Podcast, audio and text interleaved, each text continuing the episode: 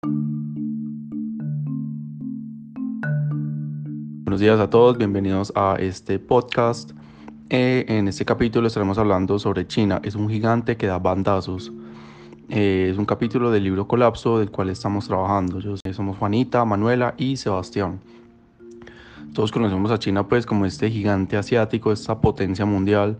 Eh, es prácticamente es el país más poblado del mundo, tiene casi 1.300 millones de habitantes. China es uno de los países que más ha crecido últimamente. Mm, desde los en los 90 era considerado un país pobre y ahorita eh, es la segunda potencia económica mundial. Aunque hay una gran aceleración económica, con ello también se aceleran los problemas ambientales. Tenemos la contaminación del aire, la pérdida de la biodiversidad, la pérdida de tierras de cultivo, son uno de los problemas más importantes que está teniendo China en este momento. Mientras más acelera su economía, más se acelera la devastación de estos ambientes. Pues para mantener a esta población tan grande de casi 1.300 millones de habitantes, pues necesitamos, necesitamos muchos recursos eh, alimentarios, pues necesitamos eh, China para asegurar su seguridad alimentaria, tiene que gastar demasiados recursos, demasiadas tierras se están perdiendo a costa de, de, de mantener el abastecimiento a todas estas personas. Es uno de los factores que ha ayudado a que China sea un país tan que esté demandando tantos recursos es obviamente pues su población. Eh, China pues se dio cuenta de esto en el año 2001 y empezó con su control de fertilidad que todos conocemos, que, que las familias chinas nomás podían tener un hijo por familia. Y obviamente pues esto se, se tradujo en una gran eh, urbanización. China es un país de ciudades, un país de metrópolis, tiene las ciudades, unas ciudades muy grandes, ciudades muy densas también. Obviamente pues China es uno de los países eh, con mayor eh, crecimiento económico.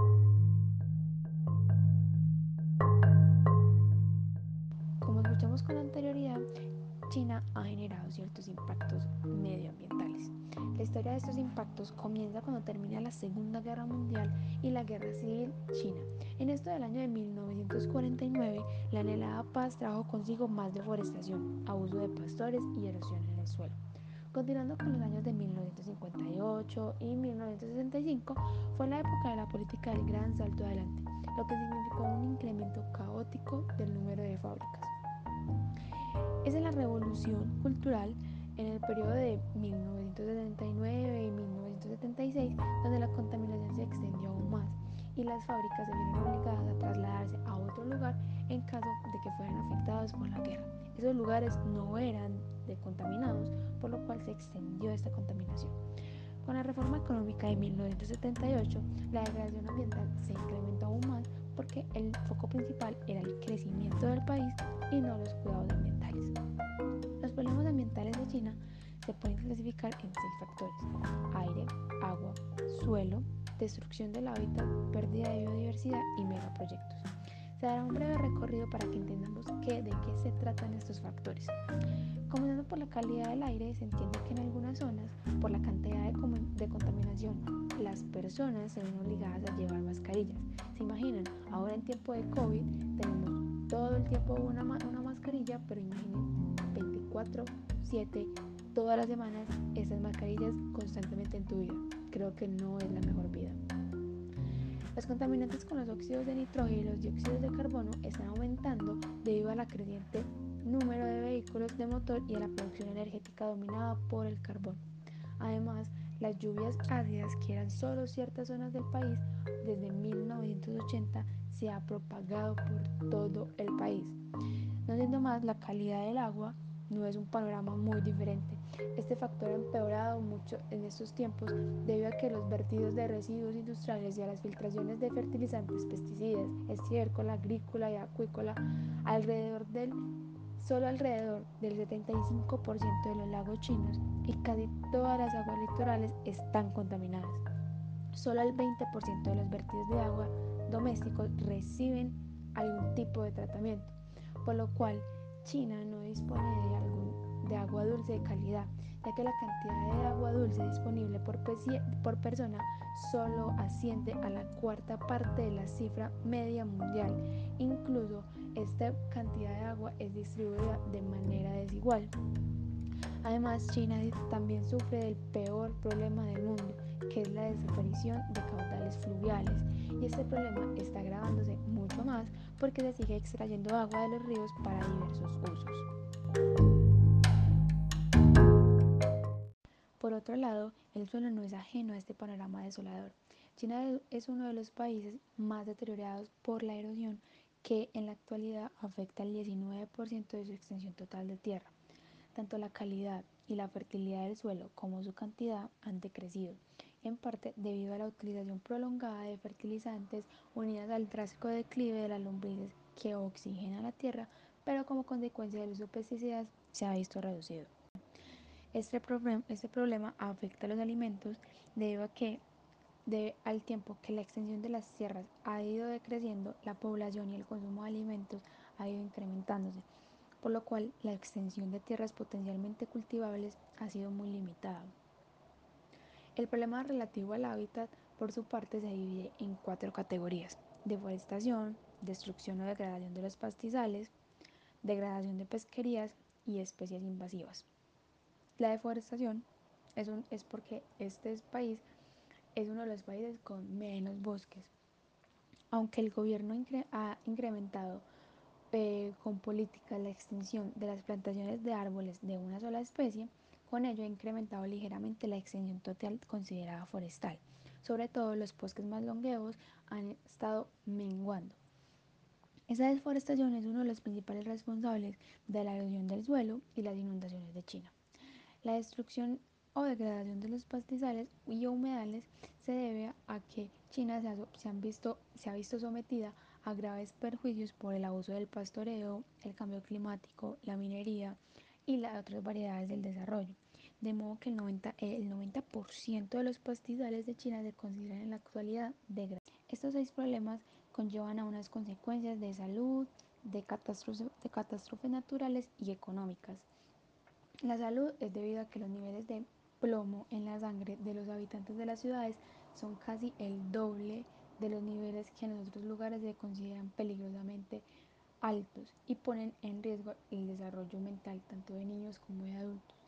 La contaminación del aire se distribuye en alrededor de 300.000 muertes al año y 54 mil millones de dólares en costes sanitarios.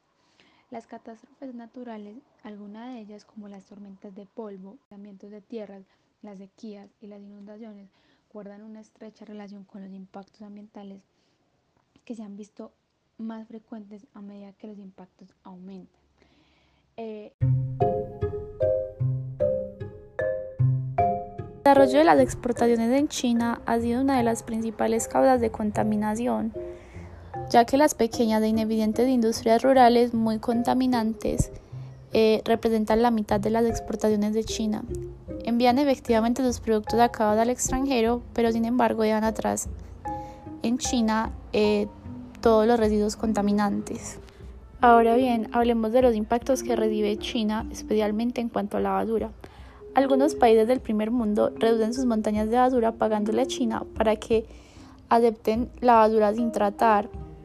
Entre este tipo de basura se encuentran residuos que contienen elementos químicos tóxicos. Si bien muchas empresas extranjeras han contribuido a mejorar el medio ambiente de China, de tecnología y contribuyendo de diferentes formas, algunas han logrado deteriorar de forma significativa el medio ambiente de ese país. Pero así como este país recibe un fuerte impacto, también logra tener un impacto significativo a la hora de contaminar. Esto también se debe a que China cuenta con una abundante población que tiene un impacto ecológico y económico grandísimo este país ha logrado ocupar ahora el tercer lugar en cuanto al origen de los inmigrantes legales e ilegales, que cruzan el Océano Pacífico para llegar incluso hasta Estados Unidos. Otro de los problemas de China es la importación de madera y por consiguiente la exportación de deforestación, China ocupa el tercer lugar del mundo en consumo de madera, ya que el bosque proporciona en forma de quema de madera el 40% de energía de las zonas rurales del país y también abastece casi toda la materia prima para obtener papel y pulpa de papel, así como los tableros de las maderas para el sector de la construcción. Pero estos problemas no son algo nuevo para China, debido a que los líderes chinos solían creer que los seres humanos pueden y deben someter la naturaleza que el deterioro medioambiental era un problema que afectaba solo a las sociedades capitalistas y que las sociedades socialistas eran inmunes a él. Ahora, en vez de enfrentaros a los escalofriantes indicios de los problemas medioambientales de la propia China, saben algo más. En la práctica, aunque se han hecho muchos esfuerzos por controlar la degradación del medio ambiente, el desarrollo económico todavía es prioritario y continúa siendo el criterio dominante para evaluar el trabajo de los funcionarios del gobierno. Ahora, demos un vistazo desde el futuro.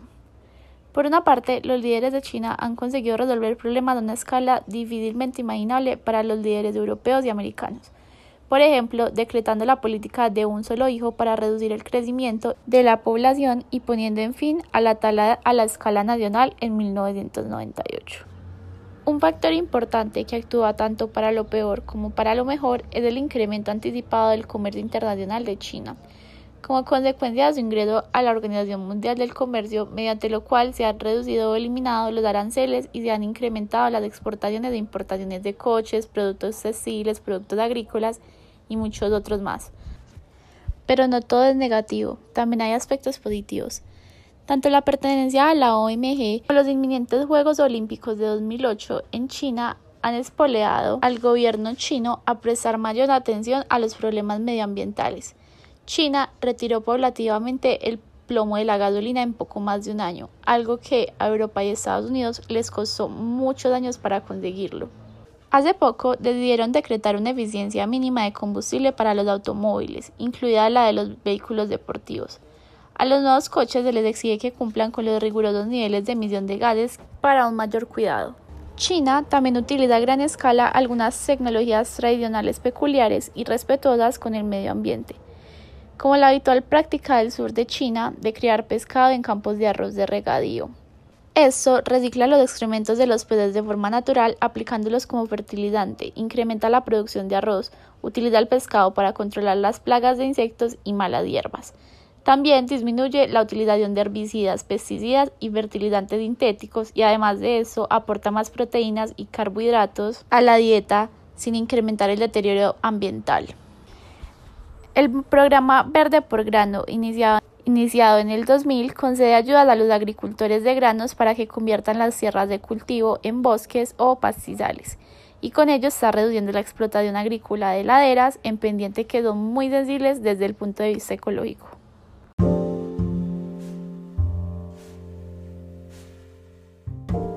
Bien, este ha sido nuestro capítulo de China donde podemos ver su gran impacto medioambiental y aunque en algunos aspectos positivos, debido a que el gobierno no ha sido ajeno en los últimos años a mejorar esta calidad del medio ambiente en este país. Ahora bien, es importante preguntarnos en nuestro país y en el país del que nos escucha si es más importante un crecimiento económico o un crecimiento económico acompañado de unas políticas medioambientales que también ayuden al país vemos en un próximo capítulo. Espero les haya gustado.